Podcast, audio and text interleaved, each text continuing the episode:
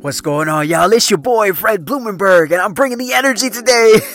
In fact, you know what? We're going to talk about energy. What kind of energy level are you bringing, man? What kind of energy level are you bringing to the party? What's your frequency, man? Are you on a high frequency? You like me? You always energetic? You got something going on? People mag they just they they just cling to you because they want that positive, good vibes. Are you that kind of person, or are you the lower energy type of person where yo you cool, you chill, you don't need to be all into the mix? You know what I'm saying? You you you uh you relax more. You got a real chill vibe, or are you on a on an AM station? You understand? You on a whole nother different frequency. Your ass is on the negative frequency level, right? The constant complainers. The I keep it real. I keep it 100. Listen, I want to let you guys in on something. The frequency level that you're on, you need to find other people that are on a higher frequency than you. That's right. Even if you're like me, that's already on a high frequency, find somebody that's on a higher frequency level than you. Here's the reason why. People that are on a high frequency are usually the positive, positive people that like to impact the world. They are usually people that see the positive, optimistic side of things. That doesn't mean they're fake. It just means that they're able to see the good in all activities that happen, even in the bullshit that happens in today's world. They're able to see the good in it. They're able to bring out the silver lining in anything. And you know what? These are the type of people that are your go getters. These are the type of people that are always looking to create impact on the world. They're not sitting back and and waiting for something to happen. They're not they're they're not gonna wait for something wonderful or have somebody else solve their problem. No, these are people that get up and get it going. These are the people that want to create a difference in the world. And the reason why you want to reach up always, reach up. What does that mean? If you're the smartest person in the room, you've heard this before. You're the smartest person in the room. You're in the wrong motherfucking room. it's just that simple. You don't need to be. The, listen, I used to be that guy that used to be like, man, I, am the best. I know everything. I'm this. And you know what? If you do, then that means you're not growing. You become stagnant. Even Albert Einstein didn't fucking know everything.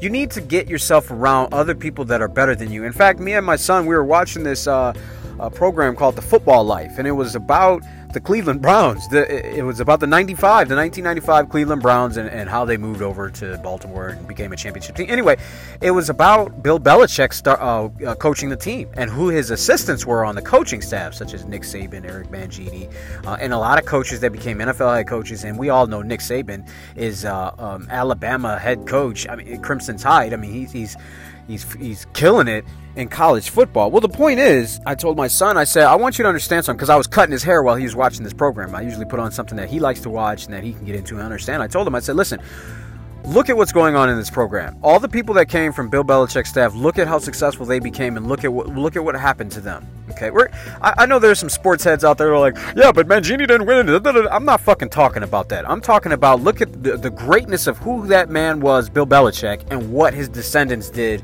um, behind his work. You have people like Nick Saban that are like six time national champions in football. That shit doesn't happen by accident. I told him it happens on purpose because if you are reaching up, if you are reaching up to the talent that's better than you, and you are connected with them, you are going to become great regardless of what you think you are going to become great. Why? Because their talents are going to rub off on you. The things they do are going to rub off on you. Uh, their successful habits are going to rub off on you, and you have nothing but to take what they have and just do the same thing that they do. Birds of a, fle- a feather flock together. Understand something. This works the same way if you're around negative people. If you're around negative people that constantly complain, oh my God, my job sucks, man, and this is bullshit, and let's go out and have a drink and, and get fucked up and, and, and just, you know, and that makes you feel good for the moment moment, but then you don't realize the same people that you're hanging around are the same things that you start to do. So then you start to pitch in and start complaining about how your job is bullshit and your boss is stupid and oh let's get fucked up and oh getting fucked up is a good time and my job is is, is shitty and why doesn't the president save us and oh fuck but you don't realize what you're saying is all the same stuff that you're surrounded by.